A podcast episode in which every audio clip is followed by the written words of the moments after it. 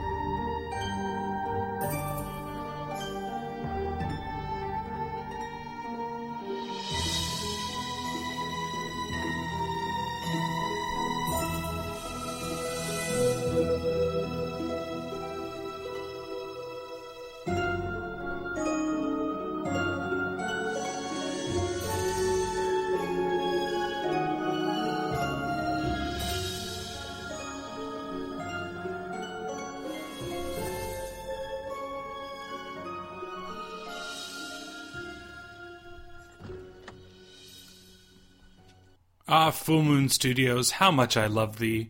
It seems like Charles Band is fastly becoming a favorite for this podcast. Well, he is the master of cheap horror movies. Full Moon was Charles Band's second company after Empire Pictures went defunct. The goal was to create a cheap horror, sci fi, and fantasy movies that had a big budget feel, but in the US, unlike the previous company, which made most of its films in Italy. Uh, that company put out such films as Puppet Master, uh, which is a fine candidate for this podcast as well, but we're not really here to talk about that, that film. Uh, we're here to talk about its bastard cousin, Blood Dolls. Now, this film is kind of an offshoot of the Demonic Toys series, which truly is more in the realm of the Puppet Master movies. Uh, unfortunately, as far as I know, this is the only film with the Blood Doll title though sometimes the characters will pop up in other films. And when I mean characters, I really mean the dolls. So, only at 84 minutes, the film is a quick watch, which is a good thing. So, this film starts on a black screen with just the intro music playing until the title logo pops up. It then starts spanning over a desk like it could belong to some sort of adventure like an Indiana Jones or like an eccentric billionaire like Scrooge McDuck. I wonder if we get to see a giant tower of money that someone swims in. Uh, well, as it gets to the end of the title sequence, we see this weird gray mask that looks like it's a reject He Man character that was only made for Halloween. A hand pulls back the mask and reveals a newspaper article talking about Virgil Travis and his big tech loss. It then cuts outside to two people get, getting out of a car. Uh, this is Virgil Travis's place, if you haven't already guessed, and the, there's a tall Asian lady, uh, and she gives her associate some advice. If there happens to be a dwarf or a clown in there, don't be alarmed. Dwarf or a clown? Okay. And don't be surprised if there are some girls playing music in a cage. They're his private rock band. They're pretty talented, actually. So why are they in a cage? Oh, and don't be surprised at the mask. The mask? Yes, Mr. Travis always wears a mask. Why? Well, if you feel inclined, you can ask him. Wait, he has a clown and a rock band and a mask? Is he willing wearing the mask? Oh, this might be the perfect life for me. I mean, I can have my own private rock band play all the time. I wonder what that would be. Oh, okay, sorry, sorry, gotta get back to this. So, after their conversation, they're greeted by a holy fuck clown. That dude is dressed from head to toe in this very nice business suit, but he's all painted up like a clown with jagged teeth. At least they look jagged from the, you know, shots that they give you. He supposedly is the human version of the demonic toy Jack Attack, who this film in this film has the name of Mascaro or Mascaro. I can never quite get it right. He leads them into the house where we meet the midget Harrison and the band who is locked up in a cage. This Asian lady addresses the bandits whose names are Cotton Baby, Razor Baby, Black Baby, guess what she is, and Shirley. I guess that's the joke. Well, after these introductions, we get to meet Virgil Travis for the first time, and he is our eccentric billionaire. Oh, there's the mask that was picked up earlier. He's wearing it. It's not weird at all. Well, mid conversation, Virgil wishes to have the band play some music. Now, one would think that you just kind of ask them to play. I mean, they are your personal band after all, right? And then that would be that. Play a couple songs or play some music while you have your nice thing. And maybe they play like, you know, nice smooth jazz or something like that. Well, you see, what he has them to start up is a little different than what you'd expect. He has Harrison, his personal little guy, shock the ever loving shit out of them to play music. Number three, play, play.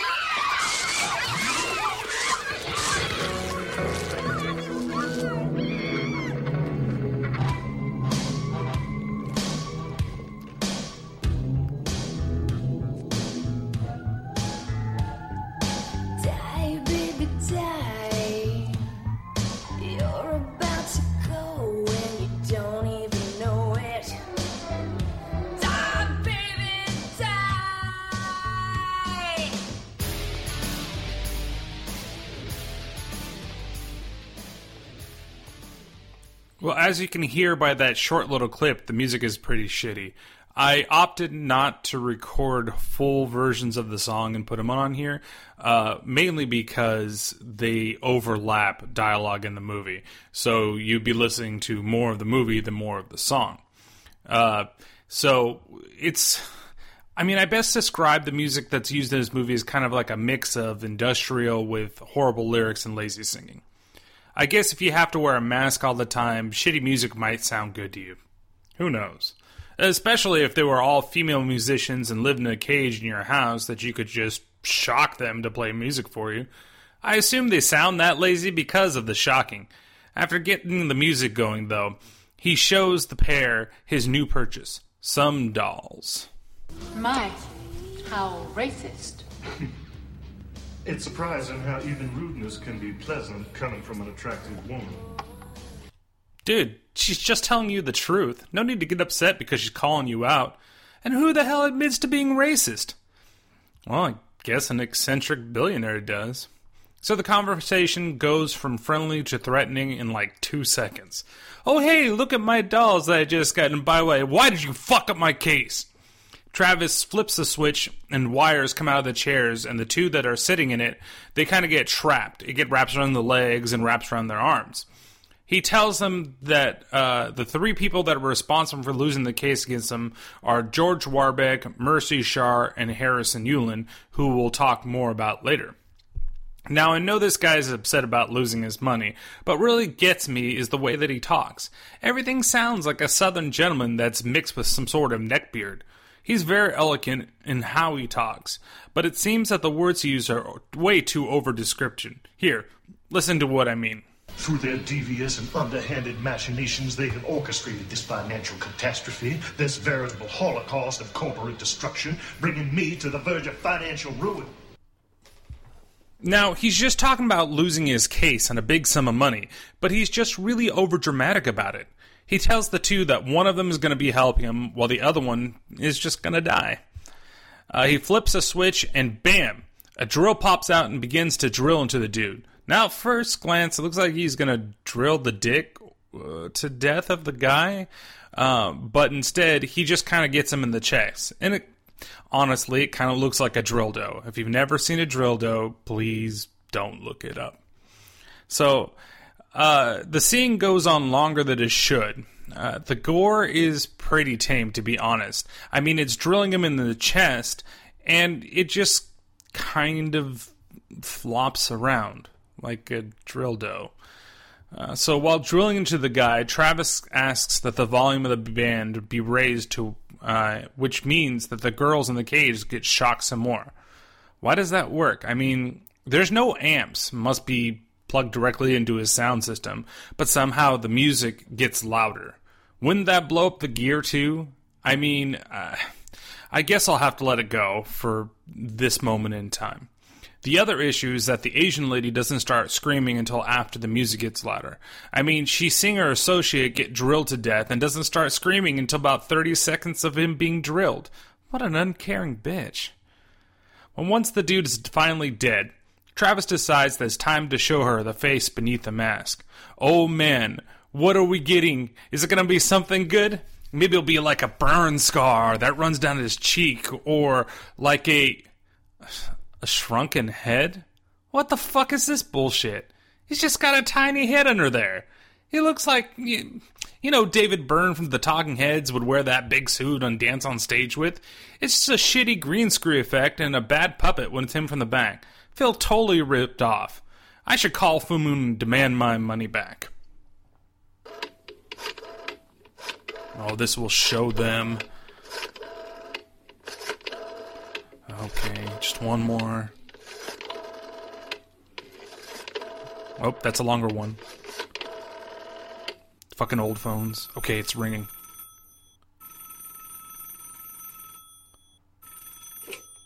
Hello, is this full moon? Yes, I'll hold.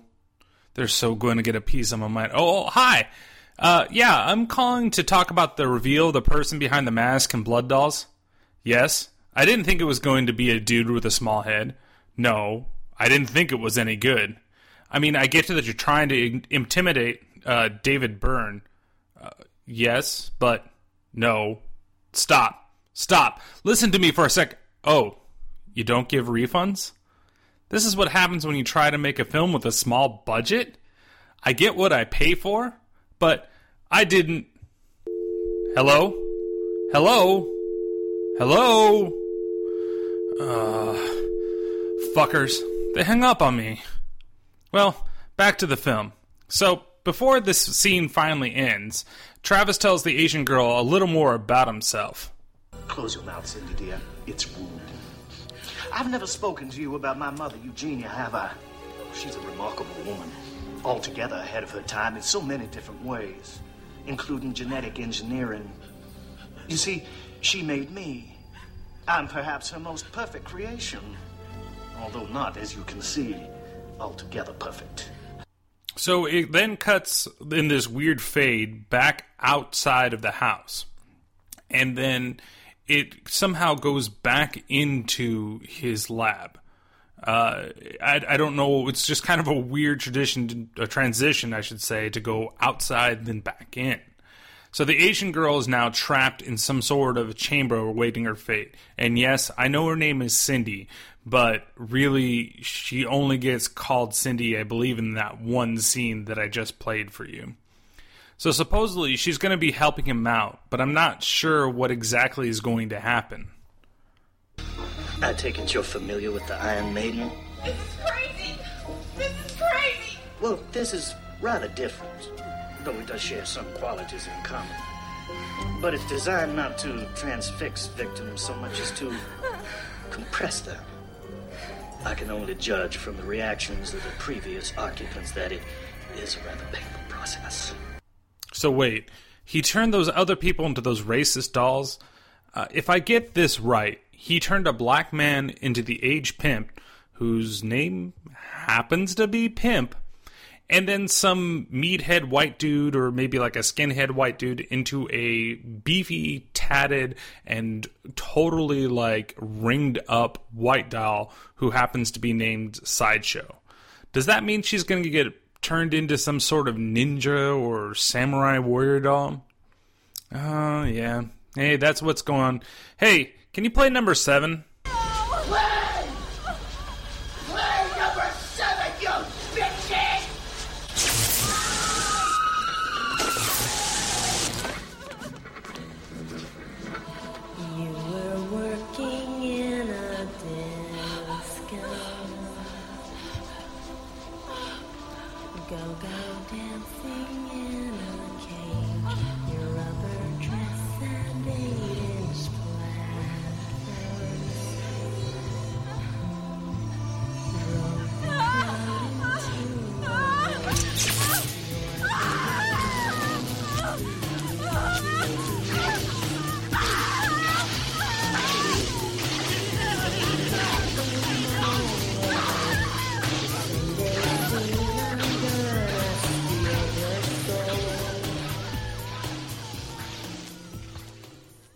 Hey, at least I should get some music while I watch this, right? And Harrison, chill. What makes them bitches? Is it the fact they always talk back, or you're just using it to make yourself feel taller? I have to admit that it's pretty nice to have music on demand. I just love to yell out a track and have some woman inside a cage play me what I want. I'd be afraid that one day they get shocked to death, though. You know, if I needed to hear something uh, like I was in my garage and their cage happened to be back in the middle of my dungeon. It's too bad they're such a shitty band. Maybe Testament would be willing to be my slave band. I'll have to call Chuck. Well, now the Asian girl has turned into like a four armed samurai doll named Misfortune. Uh, it then cuts over to another mansion where we have those three people talking with each other that are supposedly ruining Travis. Uh, the three have that have ruined him are Mercy Shaw, George Warbeck, and Harrison Yulin. Or from now on, I'm going to be calling the mm-hmm guy. This guy utters this after each line of dialogue. Don't believe me? Watch the damn movie. I didn't really put a counter on him as I was afraid that I would spend more time making marks counting the, how many times he says. In fact, to prove this to you, I'm just going to call him mm-hmm, and I'll end up saying as many times as he does in the film.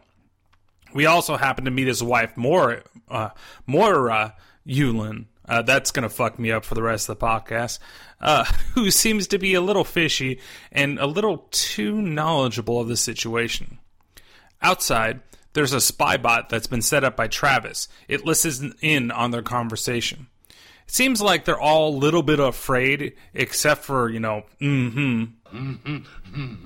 and his wife. It cuts back to Travis and Mascaro watching the footage. That thing has a nice damn camera on it for the time. And, you know, they discuss plotting to kill the three of them. Travis says he'll need the assistance of the dolls and Mascaro, too.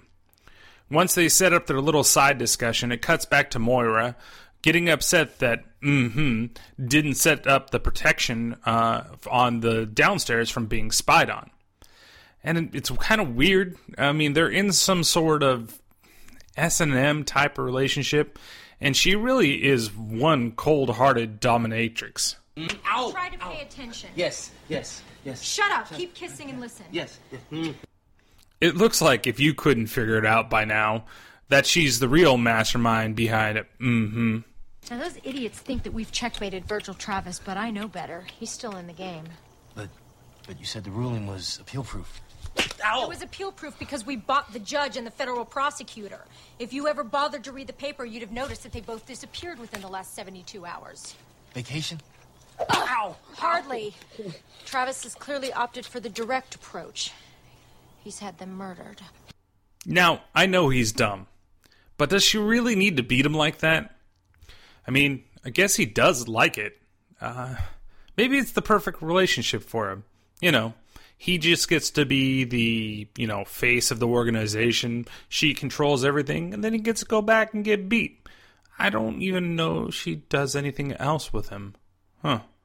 Well, after that beating and explanation, it cuts back to Mascaro and Travis while he's eating some Chinese food with that little head and big hands of his, and they're talking about going after Warbeck.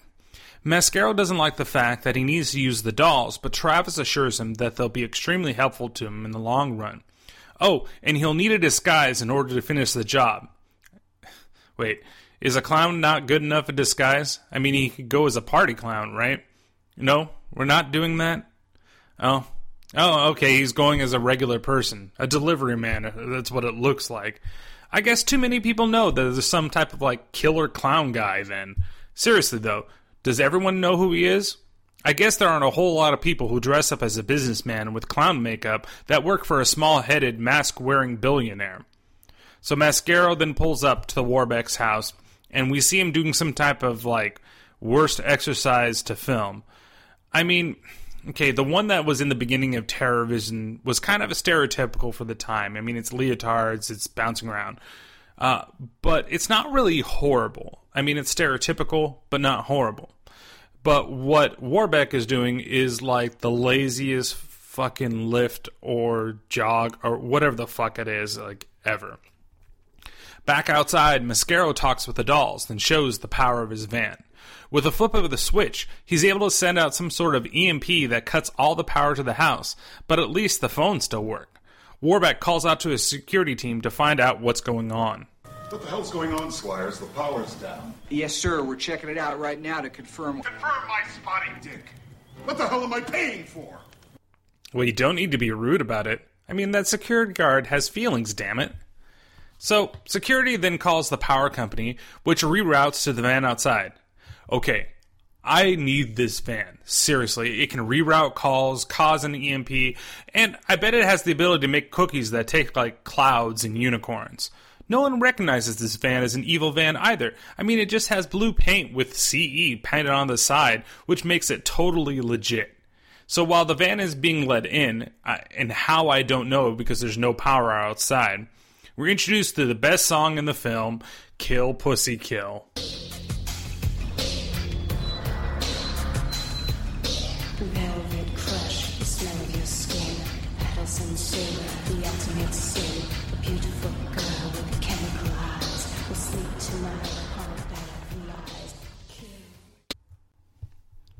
So they're all singing at the same time in this song with the same voice.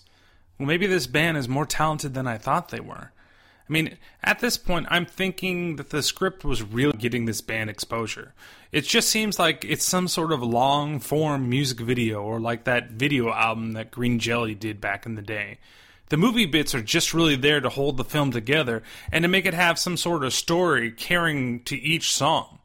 I, I mean, we really hear full versions of the song pretty much the entire film. I really wonder if one of the girls was either someone's daughter or something else, but I digress. Mascaro is now inside the house, as are the dolls, and he's searched when he's let inside. He's patted down from head to toe, but they don't bother to check the bag that brings him in. Or, I should say, he brings in with him. If you spend time, like, patting him down, but you don't check out the things he brings in with him, you're doing your job horribly, and you deserve to have your boss yell at you. Squires, What the hell's the story, Squires? I'm still in the fucking Stone Age down here. the electrician's here now, sir. I'm currently doing a room sweep to confirm our integrity. I'll confirm my hairy ass. We're all naked as jaybirds without that juice. Would you like me to come down there and be with you, sir? Don't be a smartass. Do your job and get the power back on! Once Warbeck hangs up the phone, the dolls come out and they start to attack him. Pimp stabs him in the hand, and that teaches you to drop your wallet, and Sideshow trips him to the floor. Meanwhile, Mascaro is downstairs and with one of the security newbies and gets a surprise attack on him, delivering one of the best lines in this movie. Two kinds of people I know about, little. The kind that piss their pants when you kill them, and the kind that don't. Now, which kind do you think you are?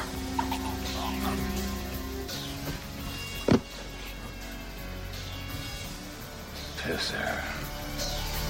Well, at least he didn't shit his pants, am I right?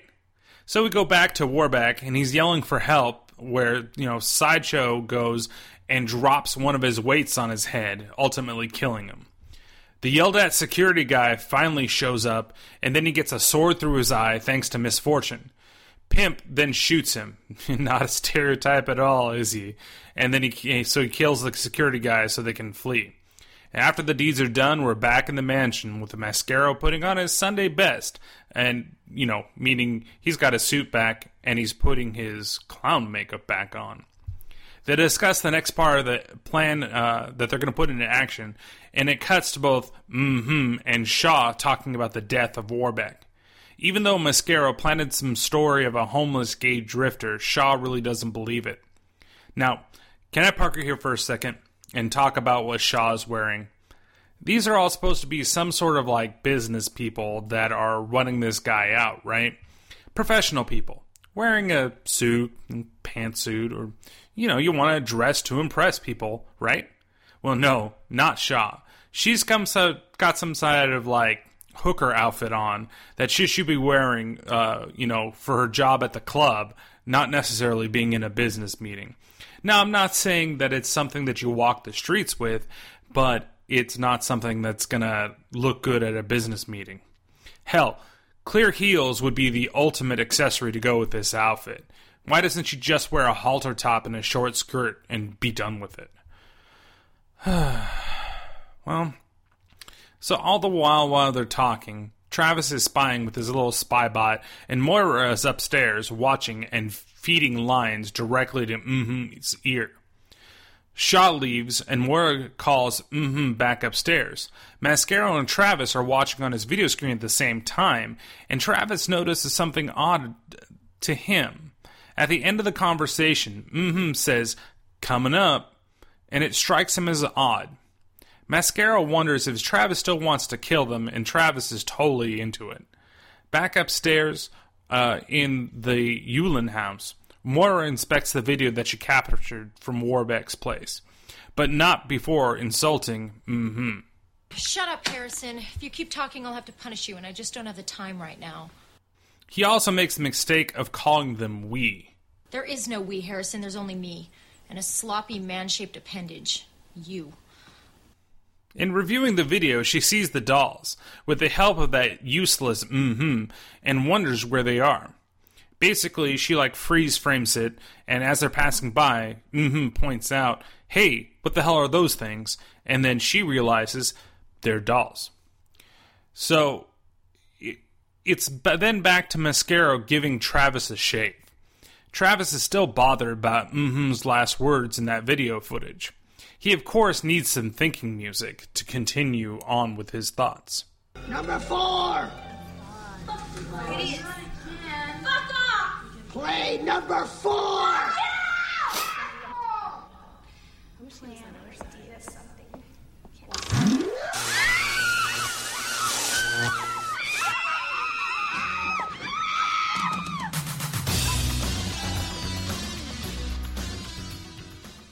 Again, just shock them to play the shitty music. Well, since Shaw is going to leave town, Travis has Mascaro and the dolls go to her place to kill her. We then meet the one female guard in the movie with a super shitty gun prop. I mean, it's supposed to look like a Uzi, but it just kind of looks like a plastic toy. So now, before getting her, they believed it would be really hard to kill her.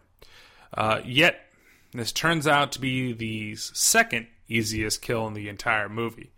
The security guard and Shaw enter the elevator, and then, with his pimp cane strong, the dolls get the jump on him and kill kill them all before the elevator opens at the bottom. Uh, the security that's left at the bottom that's waiting for her to get in the car, they open the elevator, they see everybody is dead. That's it. Nothing more, nothing less. Back at the mm-hmm mansion, Moira is whipping mm and explains that the dolls won't be able to touch them. If he tries to send his dolls in here, he'll have a rather unpleasant surprise. Like what? I've taken steps. That means that unless he has access to a cruise missile, we're untouchable. Unfortunately, I can't get him in that fortress he's in. The dolls do show up outside, but Pitpan gets a taste of the defense that Moira has laid down a perfectly doll level flamethrower. At this point in time, she also uh, expresses her distaste for men. Is there anything in this world more pathetic than a man? I think not. No! She sees it through her own security camera. I honestly think that only Travis and Moira how do you know how to use these things right. While mm hmm tries to look, only to be forced to sleep on the floor. She comes up with a plan to see Travis to understand him a little better and see if she can match his wits with him. Uh, back at the Travis mansion, supposedly the next day, time in this movie doesn't really mean a thing. Uh, Pimp has been rendered a little toasty due to the flamethrower. He doesn't look too good. He's toasted. Toasted. Toasted. Toasted. Toasted. Toasted. Toasted. Toasted. toasted. Please, girls, please. A little compassion for our diminutive friend. He even has a little sling to help his arm heal better. Well, Travis and Mascaro realize the defenses were set up on purpose to go after the dolls. Mascaro believes that since the defense came to the dolls, it's going to be almost impossible for them to go after. Mm-hmm. Damn. I guess they'll have to go and get SEAL Team 6 to go in there and kill mm-hmm like he's some sort of war criminal. Suddenly, there's a visitor. Why, it's good old Moira. What's she doing here? Travis decides to meet with her since there's no way that a woman could be a bad person. He comes out and talks with her with that dumb mask again.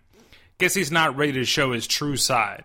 They play mind games with each other. She gives him the fuck me eyes. He has the mask and talks like a neckbeard. Uh, she lets him know about the dolls in order to save her own skin. Then things get dramatic. How do I reach your heart? How do I stop this? I'm afraid that you were mistaken uh, about the size of my heart. I'm not at all what you think. What are you then?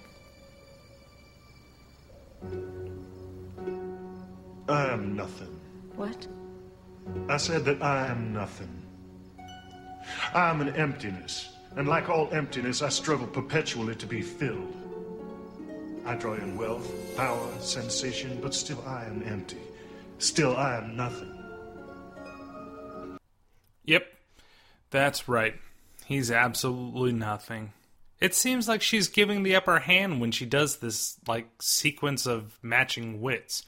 I mean, I'm not sure why you'd want to tell somebody that uh, I know those dolls are yours. I know that they're killing people, but you know, it's something that might turn around later. It seems like also that Travis is starting to get smitten with her, and she might be smitten with him as well. He ultimately tells her that no harm will come to her, but he can't let mm live. I guess in this aspect, she's probably accomplished her mission. She won't be killed, only her husband. There's more music, and I'll save you this one. And it goes back to mm hmm in some sort of like wire contraption that uh, Moira is tightening him into. mm hmm believes that Travis is in lust with Moira, and she rejects it. The way he acted toward me, his body language was, I could have sworn. Old boy was hot for you, huh? Shut up, you moron! No! Not lust. I know that well enough. No. He was almost courtly. Who would have ever dreamed that, that Virgil Travis, of all people, was secretly a romantic? I think he was smitten with me. It's kind of confusing because she rejects the idea that he's into her, but then says that he's into her. I mean, I understand that you know it's it's lust versus love, and usually one is synonymous with the other in like kind of my mind, and it really doesn't make much sense. But I do understand what they're trying to do here in this scene. They're basically trying to say that she knows when guys are lusting after her, but he's she's never experienced somebody like being into her into her. Still doesn't make a whole lot of sense. Well, after finishing her nice little speech with mm-hmm, she leaves him tied up and goes to her own room. Then, out of the middle of nowhere, the dolls show up and start tightening the wires on mm-hm's contraption, which slowly dig into his skin. At first, he thinks it's Moira and asks her to, you know, calm her tits in terms of uh, tightening that stuff, but then realize that it's the dolls. Now, in a decent budget movie who didn't waste their money on the dolls or drildos or band in a cage or midget or clown makeup or whatever else got spent. Oh, the, the later on uh, uh, heat imaging of the dolls. You'd actually see some sort of like blood and guts in a scene like this. Kind of like in Cube or Resident Evil. Uh, instead, we just get the wires digging a little deeper into M's flesh. It's not even. I mean, the fact is okay, but it's kind of a weak death overall. And it's the second easiest, or I shouldn't say the second, it's the first easiest death in the entire film because she sets him up for it. The dolls don't even have to try. I mean, they managed to get in there somehow. Either she turned off the defenses or, um, you know, they dropped from a plane. Um, they went underground like turtles, something like that. So, it, I just wanted there maybe to be something more with this scene. Like I said, it's just weak overall. So we go from plan, you know, having a planned out killing where they have to get Mascaro in disguise, they have to break into the house, and then they have to kill him and all the security guards to a shitty elevator killing to mm-hmm, just being left inside a wire trap. I mean, the quality of the kills just went way downhill. So when mm-hmm dies, it then cuts directly to Moira. Moira. I hope it was as good for you as it was for me. Angel, angel. Wait, was she masturbating to him dying? Because it sure seems like it. I mean, she's sitting in front of her security monitor, watching him get tightened and the wire slowly digging into his skin.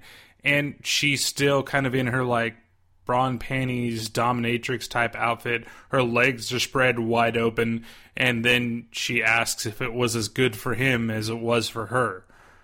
Uh, she does uh, pull out the infrared right here and capture the dolls before they leave the mansion. I guess maybe she was turned on even more and just decided, hey, time to capture me some dolls. So it goes back now to Travis's place, where everyone is just sound asleep. Moira then calls and gets a hold of Travis, and she kind of reveals that she's been playing with Travis this whole time. Well, my dear masked man, unless you want to be reading the record of your own trial, I think that a rapprochement will be essential. Really? A good player always knows when the game is over, Virgil.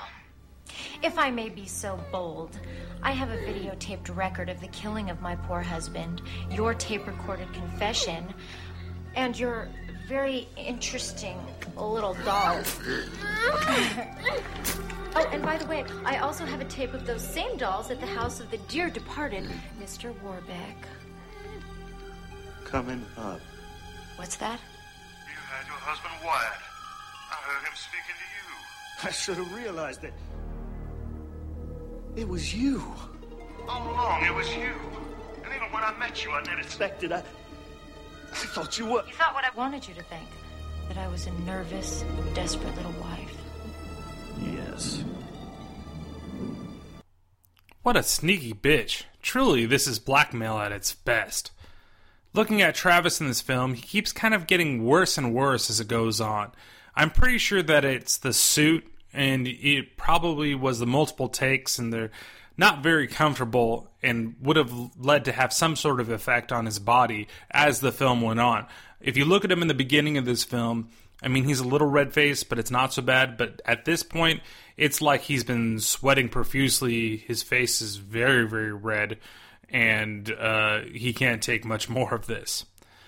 So, after his talk with Moira, Travis turns to one of the girls from the band, who's suddenly awake now, and has a little, like, heartfelt talk with her.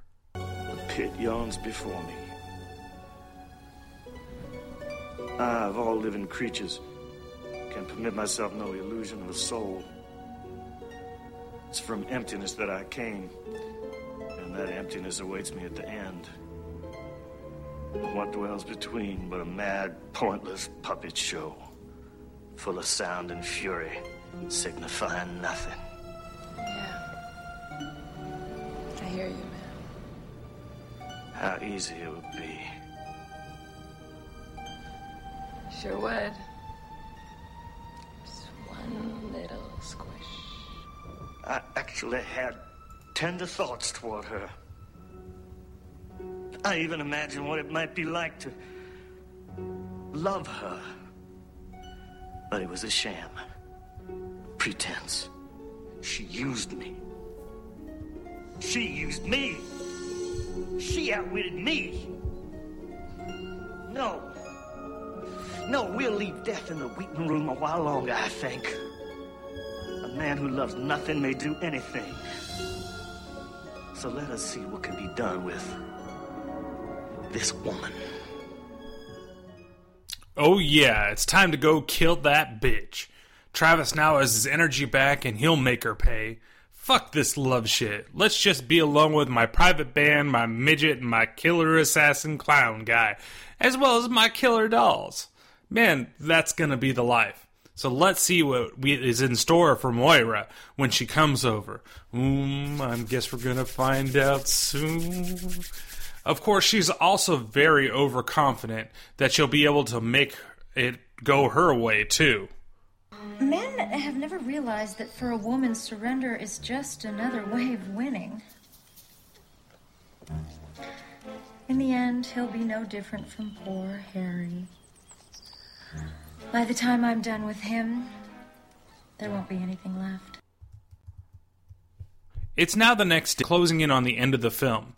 Moira has presented herself to Travis and explains that she can give him something no one else can. But I can give you something more. Something you cannot take. Something only I can give. And what is that? Me. My life. I knew the first time we met that had feelings for me. Feelings, yes. But what I wanted then, you cannot give me. What you showed me then was a creature of grace and gentleness, but that was mere artifice. You see, even we who are destined to dwell in the mud can still long for the sky. And what do you see when you look in the sky, Virgil? Nothing. Emptiness. Life is down here with all the lying and killing and fucking. If I were a man, you would have to kill me because nothing could ever make you trust me. But I'm a woman. A young woman. The wounds of nations are healed in the bedchambers of kings.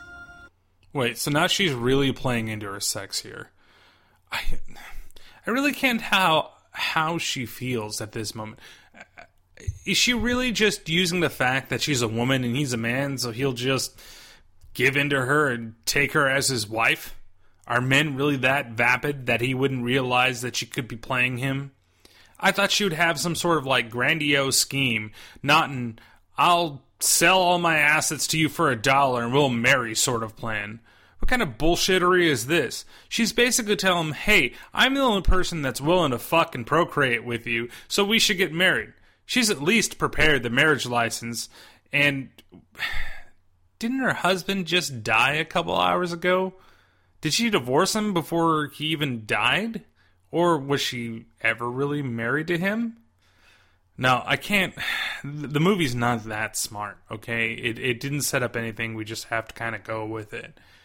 And, and I, I think it just more upsets me in the fact that she seemed to be like this badass, and now she just wants to give it all up to marry this guy, maybe steal his money, kill him later. I. I just don't know. And of course, of course, being the person he is, he agrees and they get ready to be married by Mascaro. First, they have to find a dollar to buy everything with, and of course, he doesn't have it. Mascaro only has 50s, but Harrison has it. Harrison gives him the dollar. Uh, Mascaro gets ready, and they're lucky that he has the ability to marry people. You are now the proud owner of my fortune. And me. And you needn't worry about a justice of the peace. Mr. Mascaro is an ordained minister. You're joking. Officially, Mr. Mascaro is my religious advisor. Church of the Divine Spirit. I'm in the McAllister Registry of Religions. Most convenient at tax time. Well, that's great. At least he's got that solved. So we cut away and cut back, and the wedding begins to, to happen. And it really takes no time at all for them to get ready to get down to business. Let's kiss and let us fuck. You may kiss the bride. Yes, I think so. After all, as you said, such matters are irrelevant to the founding of a dynasty. Let us kiss. And more than kiss, let us proceed with your procreative ambitions. Woo! He's gonna get him some. Of course, at this point, it's when he takes off the mask and it freaks out Moira. I'm sorry, the face beneath the mask was not what you expected. But then the face beneath your mask was rather a disappointment to me as well. You see, by giving me a glimpse of love, something I never imagined I could experience, and then ripping it away, you've managed to convince me of something that I've long suspected. My life gives me no more pleasure. And when a thing ceases to please me, I rid myself of it. So, let me get this straight. If he can't be happy, then nobody can be happy. And he's basically throwing a temper tantrum and he's going to kill everybody, including Harrison, including Mascaro, the band, the dolls, and her, because she's freaked out by the fact that he's uh, a small headed monster. well, it's at this point that she's stabbed in the football pimp, and then Harrison comes over and ties her hands up. Mascaro and Harrison are both down to die, but not the girl in the band or the blood dolls. Travis has one last explanation for Moira before she's going to die with the rest of them. I am not a man nor a woman born. My mother, a woman, grew me in a bottle. A technique she devised, though clearly failed to perfect. Prospect of a dynasty of living horrors such as myself holds no charm. Now it makes me wonder if maybe he's kind of like a like a reverse Krang, where he's got the body that is just like a mechanical suit, and maybe he's like a little baby dude inside of there, moving everything independently. So, or like that one character, that one alien from uh, Men in Black or Men in Black Two. You know, he's controlling everything with his little stubby arms. Because it really just, I mean, for the most part, looks like he's got a small head and that's it, and he's got a regular body. But he's saying he was grown in a test tube, so he had to be grown outside eventually, right? And just his head never grew. I, I don't know if I get that, but I'm I'm gonna think he's just like a little baby guy inside a big suit. Oh, he's he, yeah, yeah. It's just he's the brain. That's exactly who he is. He is just the brain, and he controls his suit and does whatever he needs to do. So it's at this point that Miss Fortune manages to let the girls out from the cage, and they all decide to make a run for the door. They get in the van, and before they leave, uh, they you know the girls grab all the dolls and leave with them, uh, leaving Mascaro, Moira, Travis, and Harrison to die in the house together as it explodes from the worst explosion ever kind of in this scene too, it looks like the dolls are some sort of like hitchhiking ghosts waiting to be picked up by the rock band. The screen goes to black, and that's the end of the movie. Honestly, it's kind of a weak ending, and most of. Uh, wait, what's this? One moment, please, ladies and gentlemen, and boys and girls. By all rights, we should be showing the end credits right now. But we have a bit of an awkward problem. You see, we came up with two endings for this story, and we couldn't decide between them. What you just saw a minute ago, that's one. Moira is tortured. The girls and the dolls get away, and the rest of us all die. Okay, I can see the cynical appeal. But being as I am a fundamentally spiritual person, I prefer the following rather different ending to our proceedings. Oh shit, there's two endings. This couldn't be any worse than the first, could it? I guess that first ending was the sad ending, where no one gets what they want, but the band gets away. I mean, if they got away, I would think that you'd be happy, right? Well, now you get someone good to be your slave band if you happen to live, but, you know, they all died. Basically, what we're done what's done now is that we're taken back to the point where Travis takes off the mask. And instead of rejecting him, Moira accepts who he is and tells him that she loves him. What's the matter, my dear? Don't tell me that I disappoint you. That I disgust you. This thing that I am. Disgust me. How could you do that? What? Virgil, I can't lie to you. I wanted to despise you and dominate you because I thought you were just a man, and men are only worthy of being despised and dominated. But now I know the truth. You're more than a man. Virgil, I never believed it could be possible, but I actually. What? Virgil, don't you see? We're both marvels. And we're both monsters. Believe me, I know it now. We were meant for one another. I don't know what to say. I love you. Because you're a monster. And because you're more than a man. I love you. Wait, what? Uh, this is even more bullshittery than before. Now that she's in awe of him, and he's some sort of equal to her, and they'll be the most evil people on the planet. She's a monster too. He's a monster. I, I just. This is like, at least in the other ending, they all fucking die. She gets her comeuppance, but then he's a little tantrum bitch and decides, I'm gonna kill everybody because I'm bored with life. Yet he's got her fortune and his fortune together and whatever. I would just torture the bitch and let her, you know, kill her and just be done with it. I got your shit, bitch.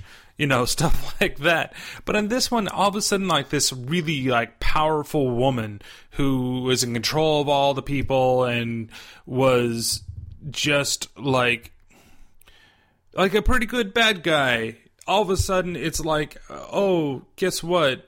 Uh i wanted to hate you i wanted to control you but i really love you.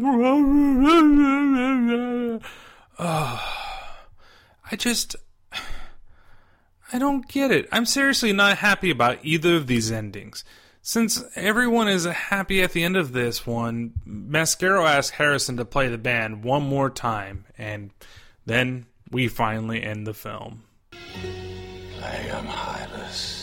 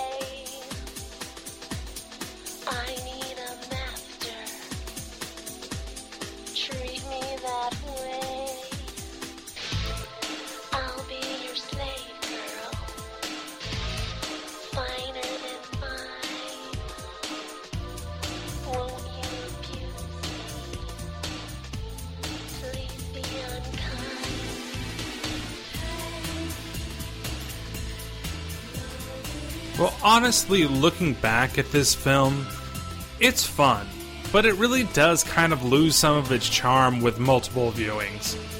The endings make very little sense, and the sad ending is okay, but everyone ultimately dies, except for the band and the dolls. And then there's just that weird switch of Moira at the end of the happy ending. If you want a reason to really watch this movie, it's to see William Paul Burns as Mascaro. I mean, he just steals the whole movie with his deadpan line delivery and his dialogue. Even some of the small jokes with him on what's work, uh, you know, on a some level, such as like the costume joke, or of course, my favorite bit of dialogue in the entire film when it comes down to the pisser. Pisser. You know, the line is pretty funny. It's it's just such a jumbled movie. I know I said it earlier, but this really feels like it's a long form music video uh, album for the band that's in this movie. Like, I know that Charles Band had a habit of making posters and then coming up with scripts based upon the poster. So I imagine that he had this like blood dolls, and he's like, "Yeah, well, I've got this band, you see, and I really want to make them famous. I love their movie. How about we just make a movie around this band, and let's just make blood dolls. We can do it like the other dolls. Everybody loves demonic toys. There's like we can make a random side story from this, and it'll be related back to Puppet Master and all that bullshit." But they're bad. and they pop up for way too long periods in this film. I mean, the last song that I just played right now is probably the longest uh, piece of audio that I played for you, the entire thing that was related to the music in this movie. But honestly, those songs, like Kill Pussy Kill, is played twice in this film and it's played almost over almost the entire scene where Warbeck gets killed. So you have to listen to that song for the entire time. The entire time that uh, the Asian lady Cindy and her associate he gets killed to the point that she's just going to turn into it. That whole two minute sequence, you have that song playing the entire time. It's just so much for one one film that only runs 84 minutes, and I would say that a third of this film is taken up with the soundtrack, just playing over. And that's not just like you know the soundtrack soundtrack for stuff where you know it's just instrumental stuff, but their music is a big portion of this movie. So you can piece most of it together by just replaying the clips that I put into this review because parts of it are in those clips. So overall, I give the gore in this movie a one out of five. There's nothing really to speak of. The scene with the drill, there's the eye uh, that gets a sword, the little mini sword from misfortune, run through it. It's okay. Um, the fun factor, it is a three out of five, mainly for Mascaro alone. And, you know, uh, the crap factor in this movie is a four out of five, uh, hands down. It's pretty crappy. Uh, ultimately, I give this movie a three and a half shrunken-headed billionaires out of five. Upon first viewing this, there are plenty of scenes which are kind of like what the fuck moments that can carry you throughout the film and keep you entertained.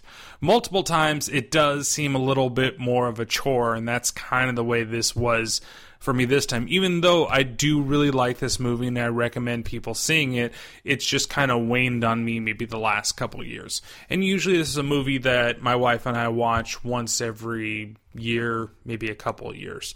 Um, I definitely say watch it if you haven't as uh, before, as it's worth just for those what the fuck moments. So next week I got a suggestion from listener Angelo. Uh, his handle I only have one for YouTube, and it's Nello Angelo 02 on YouTube. And uh, because of him, we're going to be watching this holiday classic.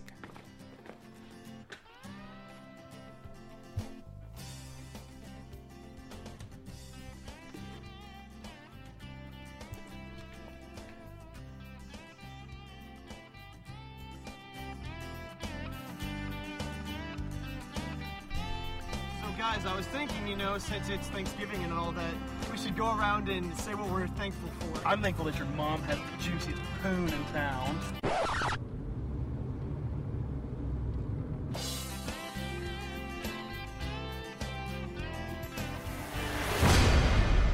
Back in the 1500s, in the settlement of Kralberg, an old Indian by the name of Feathercloud necromanced a turkey that would stop at nothing to get what he wanted. To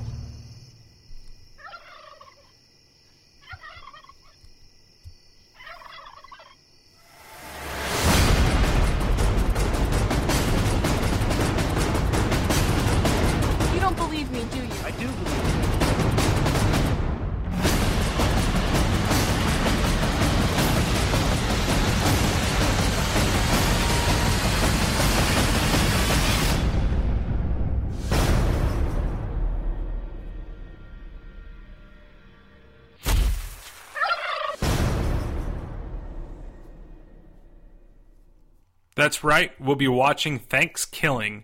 You can check out the trailer on YouTube, which I do suggest because there's a couple of scenes that you may have not uh, gotten from that trailer on an audio podcast. And you can definitely find the movie on iTunes, Amazon Instant, or you can get it as a DVD from Netflix. It's currently not on their streaming, which I wish it was. Um, and you know, there's probably other places that you can find it as well, but I definitely go with those routes first. Um, you can also follow the podcast as always on Twitter. It's at T underscore T underscore podcast. Catch the podcast on iTunes, Stitcher, Blubrry, or Spreaker. Um, a review on any of those sites would be great. Um, I definitely love some iTunes reviews. Uh, tell me what I'm doing wrong. Tell me what I'm doing right. Um, what you would like to see uh, going forward with this podcast. And you can always email your movie ideas over to terrible terror podcast at gmail.com. Uh, I'm looking for Christmas movies. Uh, I have one in mind uh, that I do want to do, but it's one that I've seen a lot. I just think that it's kind of cool uh, and fun. But uh, and definitely, if you had another Thanksgiving inspired movie, uh, I would definitely like to do that because I think that I'll be releasing one of these podcasts right before then.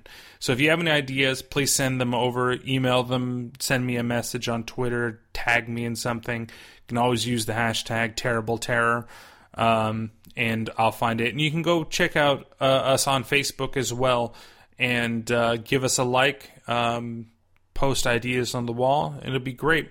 You can also contact me directly if you wish on my Twitter. It's at Tulbert T00 LBERT.